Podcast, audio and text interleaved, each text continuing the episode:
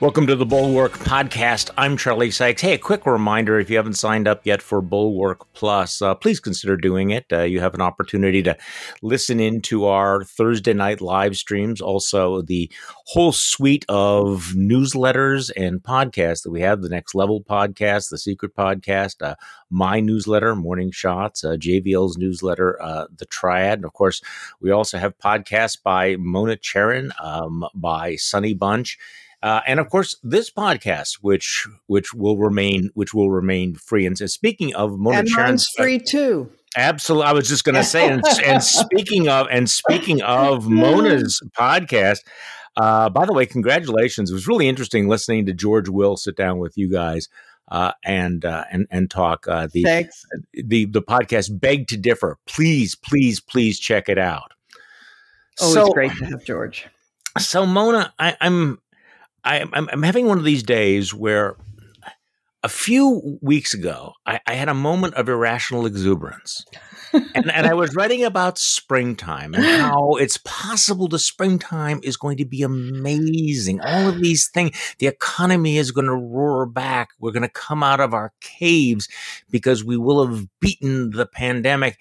And I wake up today and I'm thinking, oh, are we really going to screw this up? We're in this mad race against recklessness. You have the head of the CDC giving this tear. Do you hear her yesterday giving yep. this tearful?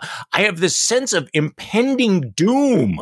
Yeah. Okay, really impending. It's supposed to be. It's supposed to be springtime. Yeah, impending doom.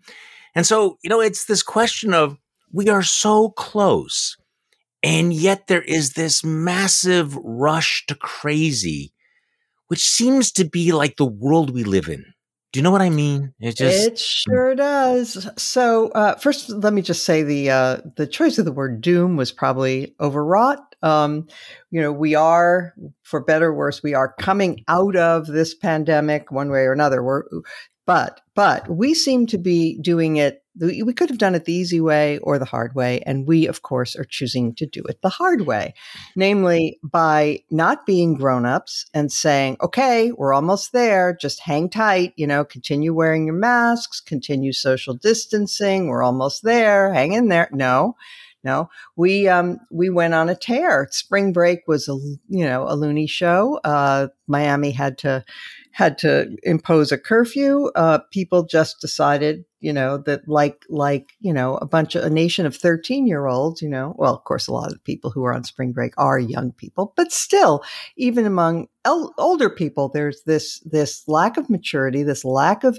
you know, being able to delay gratification is one of the marks of an adult, and um, and yet, you know, we're not able to do that, and so of course, we're going to get a fourth wave of infections. We're in it now. I don't know how big it's going to be, but we're definitely mm. having it because just because we're too immature as a country to just wait it out. Yeah, the I mean the Washington Post reporting troubling signs abounded Monday. Daily case counts continue their trend in the wrong direction.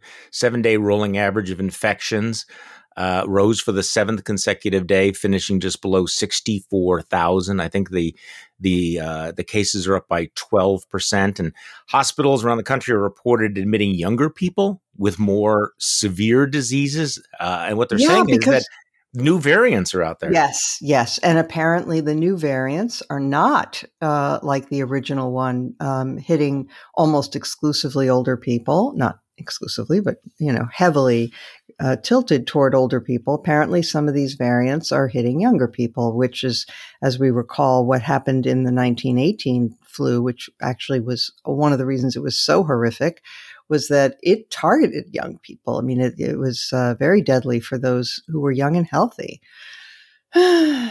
Well, and and also the, the the the, politics of this, which seems to be constant. Uh, you know, Ron DeSantis appears to be running for president by being as reckless as possible. That, that, that this is his thing, and he's in sort of a race for who's the most brazenly reckless. Is it going to be him or is it going to be Kristi Noem?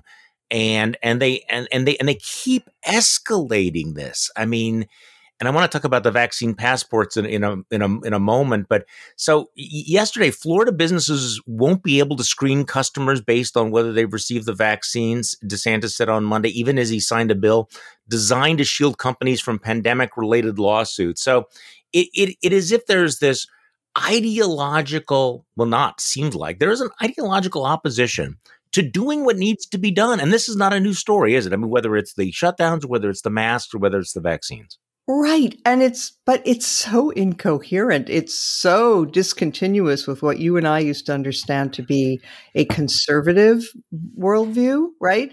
I mean, because um, these are individual businesses, they're private property. Um, um, certainly it was a it was a tenet of conservative philosophy that on your own property uh, you can you should be free as as far as possible from government intrusion and government dictates telling you how to run your business or how to conduct yourself. And uh, here are business owners saying you know for the sake of my customers, my employees, myself, whatever, I want to impose a, a restriction. You know, if you put a win- a sign in your window of your business and say, no, you know, shoes, no shirt, no service, right? Is Ron DeSantis now going to come along and say, you can't do that? Sorry. You know, I mean, Sorry, who knows? Okay, no, no, no. Yeah. It, the the the, cra- the, craziness of this, and I was trying to narrow it down. You know, you have all of these memes on social media that somehow this is like the Nazis demanding your paper, or that if you have to have a vaccine passport, that's somehow like having a yellow star uh, sewn on your clothes. Uh, do you remember Naomi Wolf, by the way? Oh yes. And that Naomi Wolf, who is one of those those people who are famous for being famous at one time and has had this spectacular meltdown. We don't need to go back through it, but I mean, she's she's kind of she was an author of a book that had to be withdrawn because the publisher realized that it was basically full of shit. I mean, all was a, of her books are, are, are yeah, yes, yes, are yes. Well, anyway, the she's now become a leading, you know, anti uh, what a- a- anti-vaccine passport spokesman. She was on Fox News, and we have an 11 second soundbite that I think captures where Naomi Wolf and some of the folks on the right are going here. I am not overstating this. I can't say it forcefully enough. This is literally the end of human liberty in the West if this plan unfolds as planned. okay, Mona. Yeah, I know, I know. But here, oh, by the way, literally, yeah, literally, yes, yes, literally. Um, but there's there's something that we should just point out for maybe younger listeners. But Naomi Wolf was a key figure on the left. I mean, she's not from the right wing fever swamps. Okay, in fact, she was. Um, she was uh, hailed as a as the great new third wave feminist by Gloria Steinem and others. She uh, was an advisor to um, to Al Gore in his 2000 campaign. Famously, uh, there's been dispute about this, but it's reported that she urged him to wear to be an alpha male and to wear earth tones. um, but anyway, yeah, so that's who she is, and um, and so the the crazy, you know, you've talked a lot about this, and and I think when you're in the midst of this kind of um, sea change in a society, it's it's awfully hard to get your bearings and really get a handle on what's really going on. And um, there's a lot of interesting discussion about the role of of um, information and and the internet and technology and social media and so on. And and um, and the rewards for being crazy now are substantial, right? I mean, they right they, the incentive they use, structure. The incentive structure, yes, is such that you do get attention the crazier you are, and um, you know, for a lot of people, that's enough to push them toward the most extreme position, leaving aside all the algorithms and all of that that we know about that push people toward extremism. But just the attention seeking enough, attention seeking alone is enough. Well, um, yes, yeah. well, it is the attention seeking is enough. I mean, Naomi Wolf. Actually, I'm, I'm, I'm, I'm trying to remember uh, her spectacular fall from grace, which was uh, was uh, was was really amazing. I, I, I, because I was I listened to the whole. I think was it was it a BBC or was it a public radio interview? She had written, she had written a book about how back in the 19th century, um, homosexuals used to be uh, executed on a regular basis. And right, the, whole, the, right. whole, the whole book was based on uh, her historical analysis of the number of um, cases of capital punishment um, that had been done. And um, during the interview, the person's walking her through all this and saying, Well, do you know actually that this term that you use to say that the person was executed doesn't mean that at all? In fact, there were um, almost no one who was executed uh, based on all of this. This this term actually had this meaning in British law as opposed to what you're saying, and she had no idea. So yeah. the entire book was based on this dumb misreading of the law, and she was exposed on live radio. So you would think that, okay, that's it. She's done. She's going to be, you know, she's discredited forever, but she's figured mm-hmm. out a way to be relevant again by going with this hysterical, these people are trying to destroy your freedom. But what I love is that this is literally the end of human liberty in the, in, in the West if we have vaccine passport. So, first of all, I mean, my understanding is the vaccine passport would be used by private businesses, private individuals to set their own policies, right? To assure people that their customers and their employees are safe. Now, until about, as you pointed out, until about like five seconds ago, conservatives supported the rights of private businesses to set their own rules, right? And and they defended private property rights. Mm-hmm. And and now suddenly it's like no, only only Nazis would require this kind of a passport. It's it's so beyond stupid. I mean, the the hysteria is just remarkable. I mean, consider that even if the government itself were to impose an obligation to show a vaccine passport, right?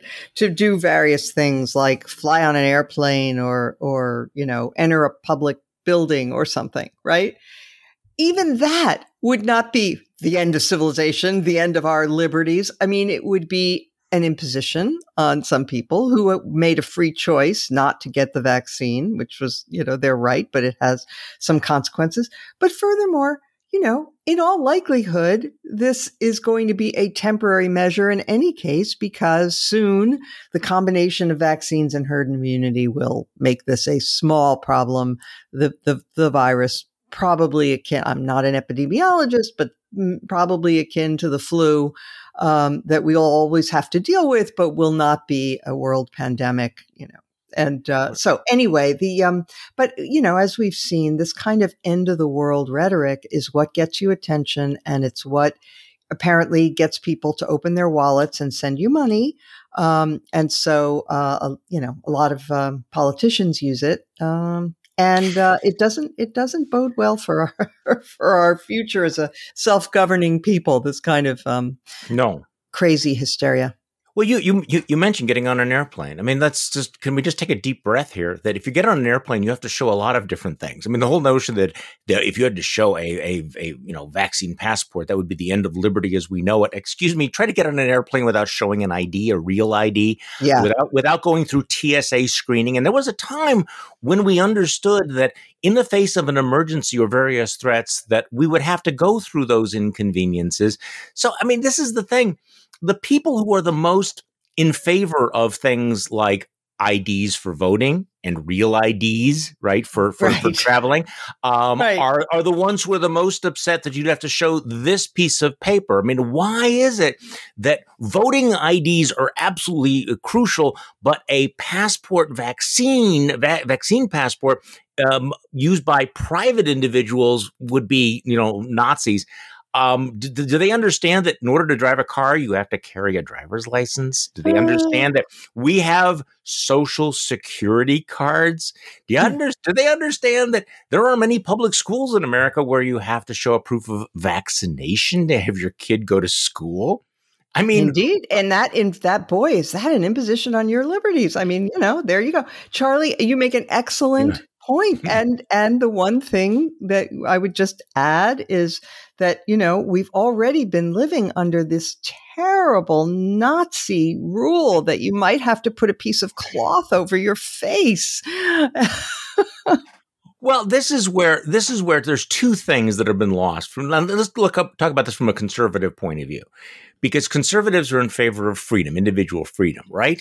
right. Um, and and people are free not to get vaccinated, but as you pointed out, there are consequences for the exercise of that right. One of the consequences might be that you're not allowed to endanger the life and safety of your fellow citizens, but also you know the way in which you see people particularly on social media talking about you know freedom and the masks it's not freedom. It's this juvenile selfishness. Exactly. And so it's not only do they misunderstand freedom but the whole concept of caring for your fellow citizen or having social responsibility or being patriotic doing things for the common good have those become completely now um, just re- re- rejected by elements of of the right?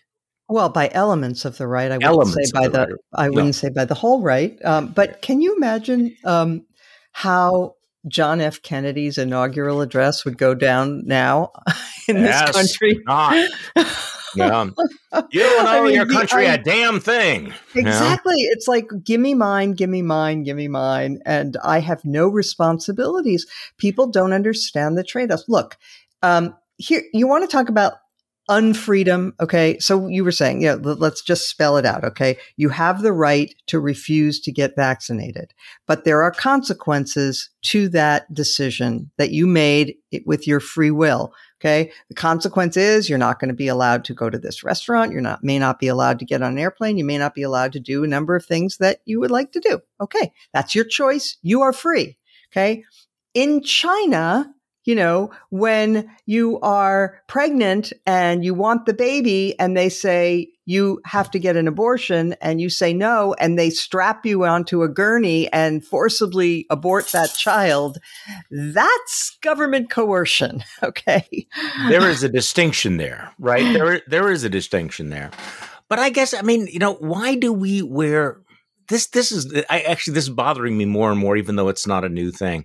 You know, why do we wear masks? Because we want to protect the vulnerable people in our society from getting sick. Right? I mean that we we want and also, I mean even if it's virtue signal, it's signaling that we want to be responsible citizens. And being a responsible citizen and understanding that there are responsibilities as well as rights used to be universal among conservatives. I mean, yeah. uni- universal and you know even the the hyper libertarian um, wing of the right always would understand what, what, was that cliche about the you know my freedom um, you know my freedom ends where your nose begins or something mm-hmm, like that. Mm-hmm, so there, was mm-hmm. always, there was always a limit to it. It does strike me that um, that the rhetoric of the right again has changed. It used to be, for example, um, on the subject of guns. Uh, now, I am. I've always been a bit of a um, apostate on this issue. I've always been in favor of a certain amount of gun control, which put me at odds with other people on the right. But, but I remember that you know, 30 years ago, the arguments about guns uh, tended to stress, and the NRA itself, which by the way is now, of course, in mm-hmm. in deep trouble. But but anyway, the the and it has become completely corrupt. But the, the NRA used to make the argument that, look, um, we are for responsible gun ownership. We teach classes in yes. how to be a good, responsible grown up handling a gun. We urge everyone to be responsible, uh, but we don't think that gun control is the way to go because you know the criminals were, will not take our classes and blah blah blah. Okay, that was that was the argument, but they they implicit was that of course there are responsibilities that accompany rights. And that part of it, the, the responsibility argument just kind of faded away. And it was more this kind of truculent, you know, come try to come and take it from my cold, dead hands kind of rhetoric, you know? And, um, and, and a lot more kind of, um, you know, uh, extreme rhetoric about potentially using your gun, not for self defense, but against an imperial or, or repressive state. um, you started to see a lot more of that kind of talk. And, um, and, and I think this is a theme that has been percolating for a while of, um, you know, just forgetting and, and downplaying the responsibilities that come with freedom and stressing rather um, the the rights and the uh, and the you know sort of um, cussed unwillingness to to be imposed upon for any reason, even su- even such a, a, basic thing as consideration for your neighbor, you yeah, know, exactly. who might have a an underlying health condition or who just doesn't want to get sick. You know, I mean, it's just. Uh, it's well on the on the gun thing. You're, you're right. I mean, I, I live in a state, of course, where there are a lot of sportsmen who are very very responsible with their guns, and I think there's a real gap between the ideologues on the guns and the and and many of the real gun owners who really do emphasize safety um, as opposed to this sort of performative recklessness that you get from the people who use the guns as a fetish, which we've talked about before. You know the the you know the Lauren Boeberts and the and mm-hmm. the Marjorie Taylor Greenes or the Lindsey Graham, you know, who use it as like you know this is how you know m- you know that we're you know tough uh, and that, and that we fight because that's just bizarre. So yeah, Lindsey Graham, you know, is, is, explaining why he has to have an AR-15. That if there's a natural disaster, and the gangs know where those gangs come from. If they start roaming around South Carolina, they're not going to come to his house because they're going to go, yo, stay away from Lindsey because he yeah. has the biggest gun out there. Does this happen a lot, by the way? I mean, are there roving gangs in South Carolina after after natural disasters that that you need to fight off with AR-15s? I just kind of wonder because we kind of know about the downside of the AR-15, which is designed to kill human beings. Um, I don't know. This is this is that that disconnection. They're constantly fantasizing about a zombie apocalypse. I don't know. Maybe it's it's some sort of unfulfilled wish of theirs. Maybe they've been watching too many science fiction movies. I'm not sure, but uh, yeah. Last I checked, it hasn't. We haven't had one of those zombie apocalypses in South Carolina. So, okay, I should have done my research on this um, before I asked this question, but I've, I've, kind of been haunted by this thought. The the last shooting uh, in um, the last shooting in, in, in Boulder, Colorado, there were 10 people that were killed. How many people were just wounded? Yeah, I don't know the answer to that. Well, there, see, there I, a lot. Well, I, I don't know. And, and yeah. the reason I'm thinking about it is that when you use certain kinds of guns, people aren't wounded, they're all killed.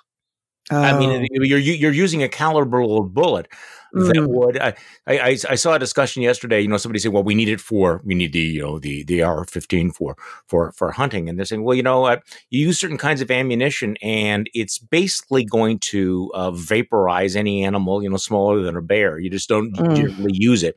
You know, a a deer hunter is going to use a 22 caliber often, um, and these other bullets.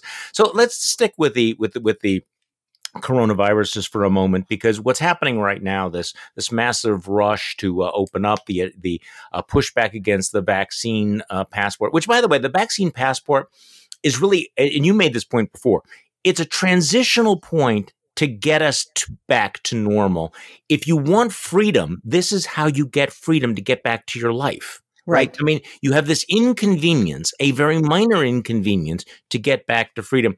But this whole pushback is really a flashback to what we experienced last year that Deborah Birx is now describing under Donald Trump, where he was downplaying it, you know, and there was this big push to open up and we don't need to do this and became very, very politicized. Um, but I, I'm interested in your thoughts on on Deborah Birx, who's now coming forward and saying that that uh, that maybe if they had done a better job, if they had mitigated the the pandemic uh, earlier, they might have uh, they might have reduced the death toll substantially. The first one hundred thousand, she said, uh, you can sort of, I mean, you know, okay, we, we were taken by surprise. The other four hundred thousand might have been preventable, and she's bothered by this now. well.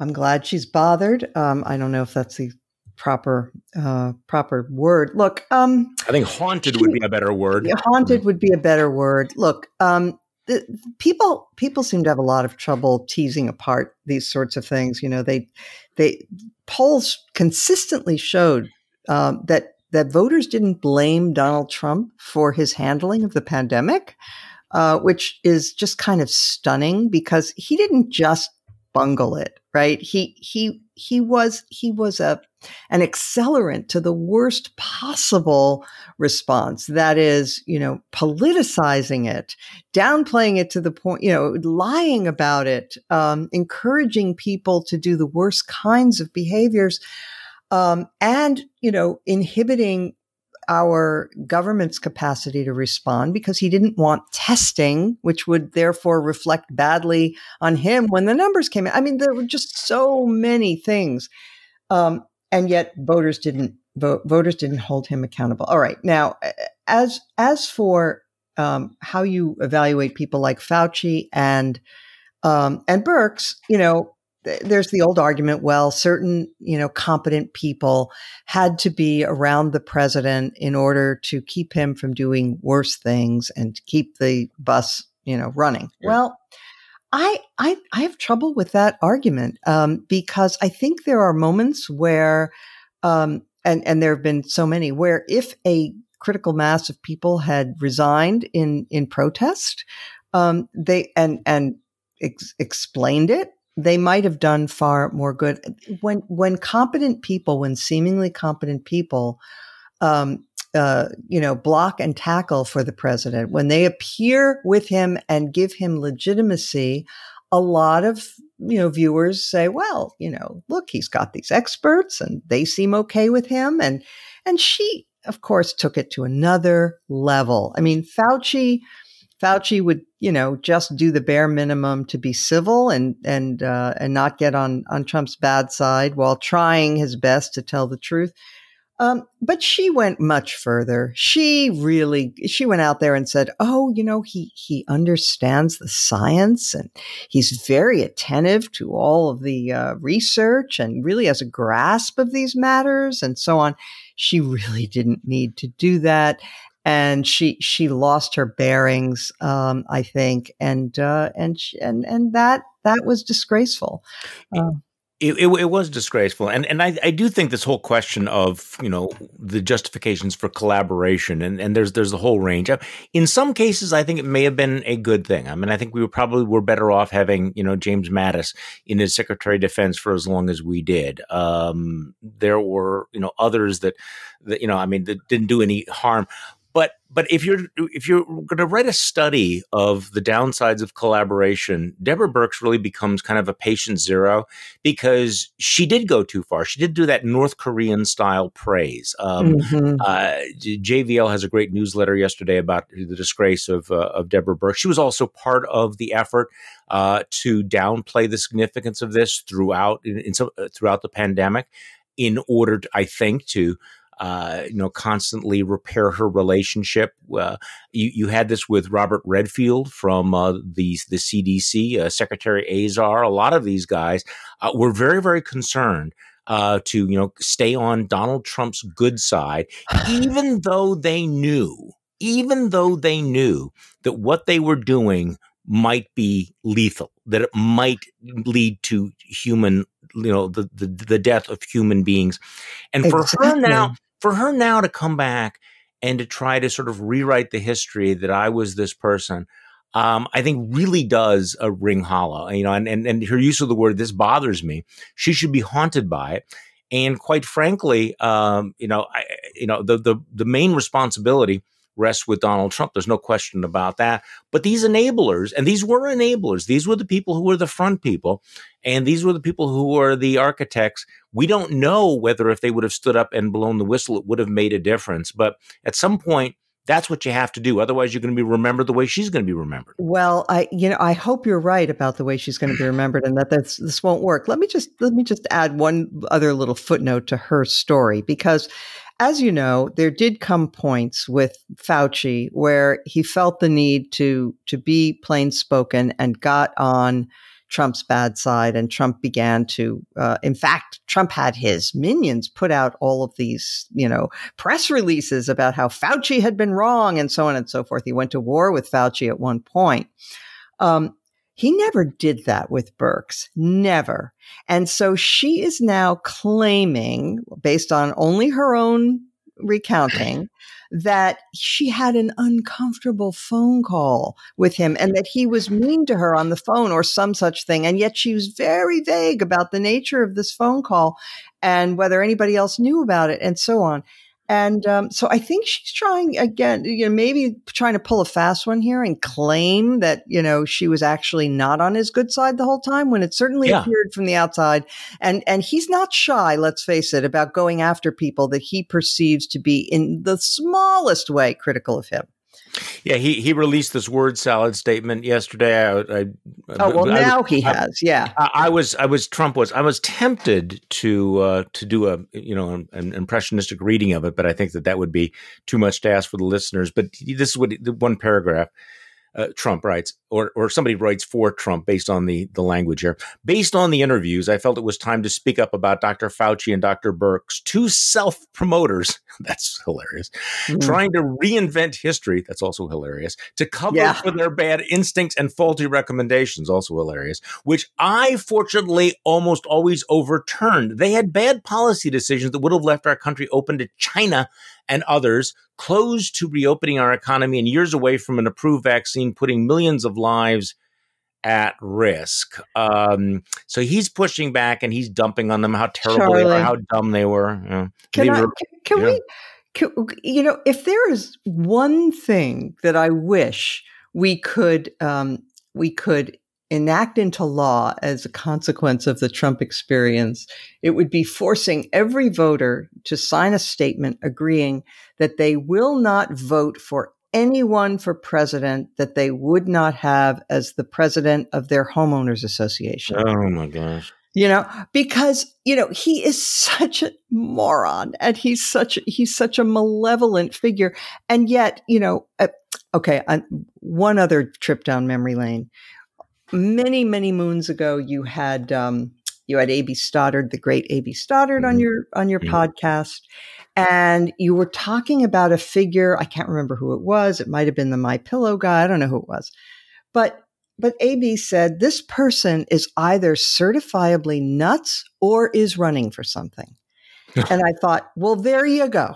Because in American life, right, if you're certifiably nuts, the only wor- realm in which you can have a good shot at succeeding is in elective office. Um, no, that's and- literally true. There's no car- corporation or business in America that would hire Donald Trump as as its CEO and you and you or even put them on the board of directors and you think about some of the people that Trump surrounded himself with who would hire them what right. homeowners association would hire them? What nonprofit organization would hire? It's really the only care, you know, it, it is like a carve out in politics where people would say, I wouldn't trust that guy um, with my life, my money, my right. wife, or my children, but right. I'm going to trust him with the nuclear codes and the United and the fate of the country. That's it. I mean, it is just, it's one of, I mean, I think people, uh, historians will puzzle about this uh, for many years, assuming that the country survives enough to have historians interested. So let's talk about populism for a moment, because you, I know you have some thoughts about all of this that, that, you know, once again, we're seeing the, the, the veneer of populism around m- much of this. And yet the people who they they claim to be looking out for are the ones who almost invariably are the ones who end up getting screwed.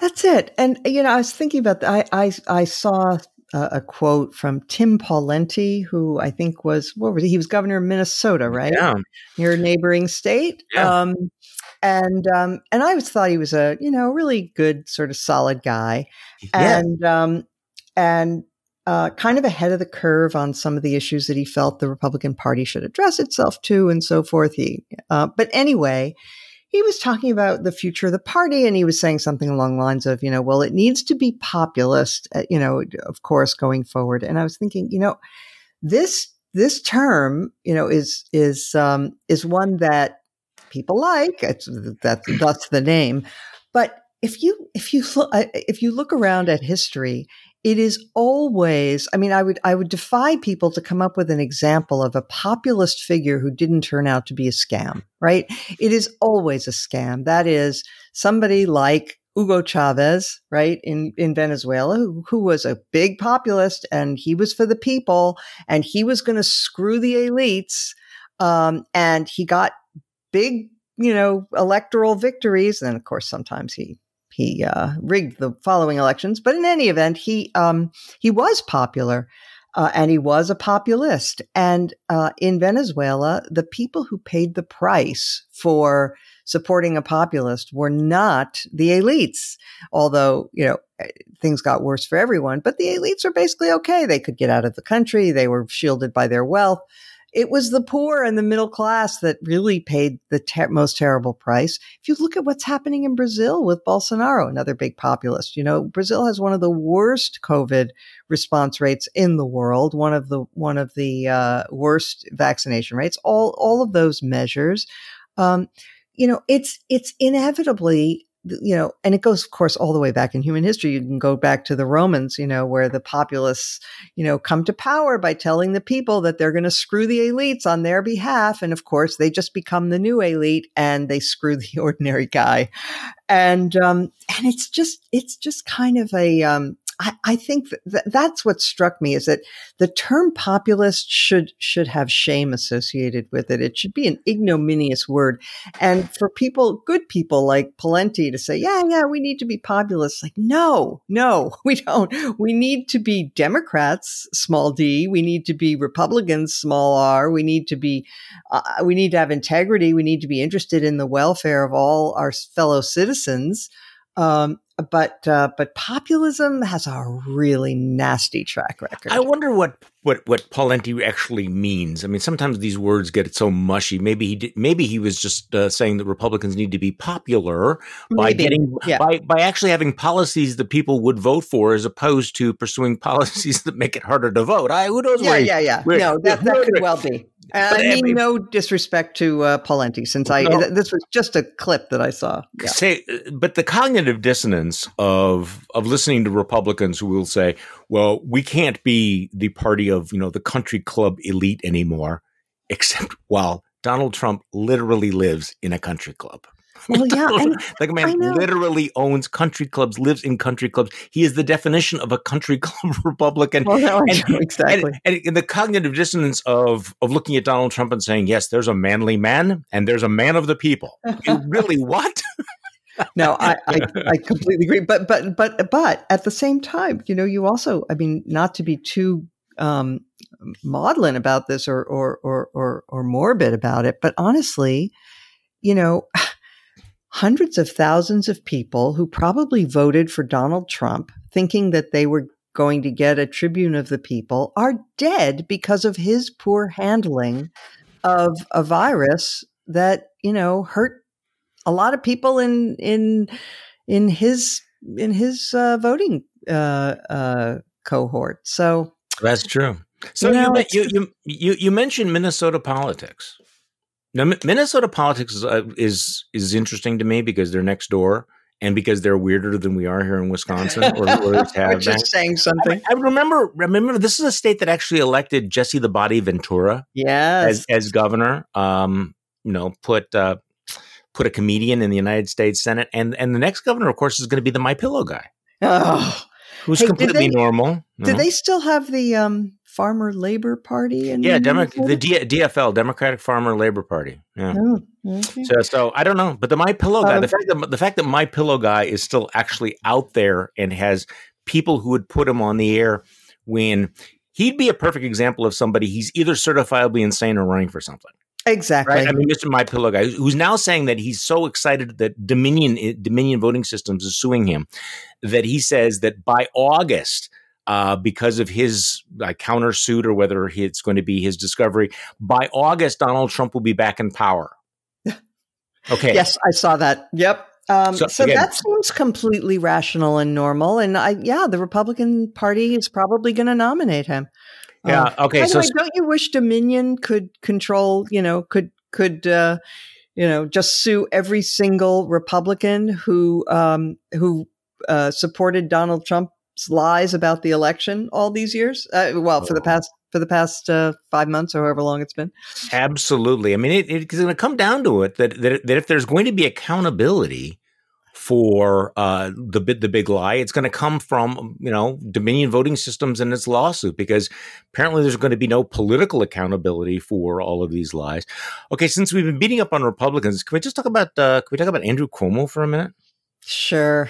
Latest story about you want to talk about a, a guy, you know, the, the, the elites and why people hate politics. Uh, the the latest story is, and again, this is so New York politics. It sounds just so Cuomo that he basically prioritized taking care of his family and friends and getting them, you know, the COVID tests, and they would have state patrol officers, you know, uh, you know, take the tests and, and get them expedited tests, and and this would include his brother Chris Cuomo, and but I, you know, I mean, th- this is again the guy stands up there as the tribune of the people but he's taking care of the inner circle, isn't he? Yeah, he is. And, uh, you know, it's, uh, I, I have to say that, um, even back in the middle of this, I mean, I guess I, I, because I am not a partisan and no longer have a party affiliation, I can be sort of gimlet eyed about all of them.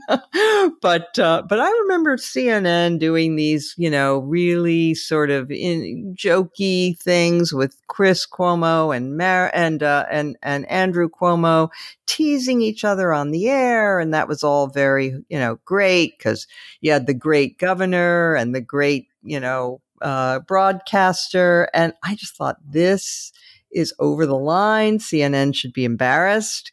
Um, it's uh, it's not appropriate. I mean, you know, if they if they were to uphold good standards, that you know, Cuomo the the the the uh, Chris Cuomo would have had to stay a million miles away from his brother while on the air. Other people would have done that, you know, interview or whatever. Um, yeah, it was all very cozy and incestuous and bad. And um, and you know, Cuomo has has had the reputation for years for corruption. By the way, as as our friend and colleague Bill Kristol pointed out, you know, New York big important state has one of the most you know it's extremely corrupt. It's almost like illinois you know it's pretty bad. It is um, it's, it's and, amazing the number of governors and attorney generals that have resigned yeah, and scandals and everything. Exactly. Remember eliot spitzer? I mean that wasn't even that long ago. Um, but yeah i mean it, it, so it's it's pretty uh, it's a pretty corrupt place. And um, and there were you know there were stories and i guess people on the right might say with at least some justification that uh, that in the midst of all of this, you know, um, you know, uh, enthusiasm about about Cuomo as the anti-Trump last year, um, you know, people forgot that there was a, uh, a commission that that Cuomo dissolved that was supposed to look into corruption when it got too close to him. Um, you know, these are the sorts of things that uh, you know people they would do well not to lose their heads over. Uh, yeah, fawn not fawn not on the mighty. Best yeah, advice exactly, I ever Exactly, exactly. Right. So let me ask you a really awkward question. Uh oh. How worried? How freaked out should we be about what might come from the murder trial of Derek Chauvin? and the reason I'm asking that is, to me, uh, you know, a, a reasonable person on the outside whether you're white or black, that image of the murder of George, the, the killing of George Floyd, is such an indelible image. There's just no justification. If if if the, if this officer is acquitted or he gets off with a wrist slap, what's what's going to happen? Yeah, I, I well, okay, so that's horrifying to contemplate. I know, but here's know. here's well, I, I have a couple of reasons for mild optimism. One is that the judge in the case has allowed in three um, three counts so that uh, the jury doesn't have to go all the way to second degree murder if it's uncomfortable with that for any reason. It has lesser charges that are also pretty, you know, pretty good uh, in there. So that's at least some uh, reassurance that he won't get off. Um, but but can I just say a word about some of the things I've been seeing on conservative media about this? Yes, because please. it's so disgusting. I mean, people say, "Oh, you know, he, here's the truth. He had fentanyl in his system, and he had other drugs." And the fact is, you know, oh, so that means, I mean, people, police have experience with with uh, drug uh, addled uh, people that they come in contact with all the time, right? They know that some of the people that they're arresting might have drugs in their system. And that means they should know that the person might be, you know, more susceptible to say having a heart attack or asphyxiation or whatever when you, when you put your knee on their neck for nine minutes. I mean, the, the fact that they're using this as a way to, to, uh, you know, exonerate the officers just just mind blowing. And apparently, I'll tell you one other thing that I heard when I was listening, looking into this a little bit. Chauvin, on a previous occasion, uh, when he was arresting somebody, um, put him on his side, put the victim on their side rather than on his stomach be- in order to help him breathe. And he was credited with saving the guy's life by that move. So the prosecution is going to point out that he knew there were ways of preserving the airway, right? And, uh, and, and knew there was another alternative and he didn't use it in this case. Anyway, that's just, but, but I just find the, um, the rush or the eagerness to say that, that it was, it was George Floyd's own fault. You know, he was, he, he had drugs in his system. It wasn't anything about the well, I mean, there, there is there is a strain out there of, of people who find a way to justify uh, all of these killings of of black uh, teenagers and and and men, Ben Shapiro, uh, or or minimize them. That that is disturbing. It is it is this this attempt to say that that no, there's there's no problem. Look, I, I, again, it's not conservative to not want to have justice. And it's certainly not conservative to watch a, a private citizen be treated with this kind of brutality by the state. You put this in any other context and they'd be outraged about it. But when it comes to cops and black men, this this sort of attempt to say that the, there's no legitimacy to the Black Lives Matter movement is uh, it's it's it's really become look. It, it's not new but it, feels like it's escalating that that you have the Tucker Carlsons and the Ben Shapiro's who've become so now invested in racism's not really a thing. It's we are not we don't have a racist problem. We don't need to confront this. Um, this is only something that social justice warriors and people on the left care about. Um, this is all exaggerated, and we talk about black people who commit crimes more. I mean, they oh, they re- do. They, they really, really into that. Yeah. yeah. No, and, they, okay, they, are into that. Yeah, I, I, I completely agree, and uh, and I don't want to do or say anything that will give Aiden comfort to that kind of dishonest and and really malevolent um, interpretation of events. On the other hand, I do have to say that um, there are certain certain things that I think are are valid to point out, and one of them is that um, the response to um, the anti-Asian uh, violence that happened in Atlanta where there was a shooting where this guy, you know, killed six Asian women and uh, maybe two other people as well. Um, and and everybody rushed to say that this was because of white supremacy. Now, of course, white supremacy is a real thing. Uh, you know, it it does it it is the worst, and you know, and and causes uh, uh, terrible suffering. And there, you know, the the the Dylann mm-hmm. Roof, you know, and so on and so forth. So yeah, real thing. Don't want to deny that, but um, there was a huge rush to uh, declare that to be a case of, of anti-Asian bias, and it was. But but the but to to shoehorn all of the violence, the uptick in violence against Asians that we have seen in the past year during the pandemic, and say that's all white supremacy, I think was overdone because the violence against Asians in America, if you look into it, has been done by all races. I mean, African Americans have attacked Asians, whites have attacked Asians, others, Hispanics. So it's it's not correct to say that it's purely a matter of um, of white supremacy. There have been other, you know, other people have also been victimizing Asians in the past year with the advent of coronavirus and Trump's horrible rhetoric about, you know, the China virus and so on and so forth. So, just yeah, the, yeah. no, you're, you're, right. It's not just white, but uh, but the anti-Asian violence is a is is a real thing, and uh, it is. A new, there's a new video out in New York of uh, of a 65 year old Asian woman who's knocked down. She's leaving a store and somebody says, You don't belong here, knocks her down, kicks her in the head twice. And the security guard inside the store, I don't know if you've seen this video, just watches, doesn't do anything and just casually closes the door. Doesn't do anything oh. at all. I mean, it's it's really oh. it it's one of those videos that ought to shock the conscience of the nation. Okay, so while you and I have been talking, Mona, uh, Axios came out with a story that Representative Matt Gaetz has privately told confidants he is seriously considering not seeking reelection and possibly leaving Congress early for, wait for it, a job at Newsmax. yeah, this, This that is, is the, the, greatest news. but th- this is the new paradigm that people go, Absolutely. I, I can be a lawmaker or I can be a right wing pundit. And basically, since being a lawmaker doesn't actually mean making any laws or doing any legislating, I'm just a pundit anyway. Why not just go right? You know, why not just inject it straight in?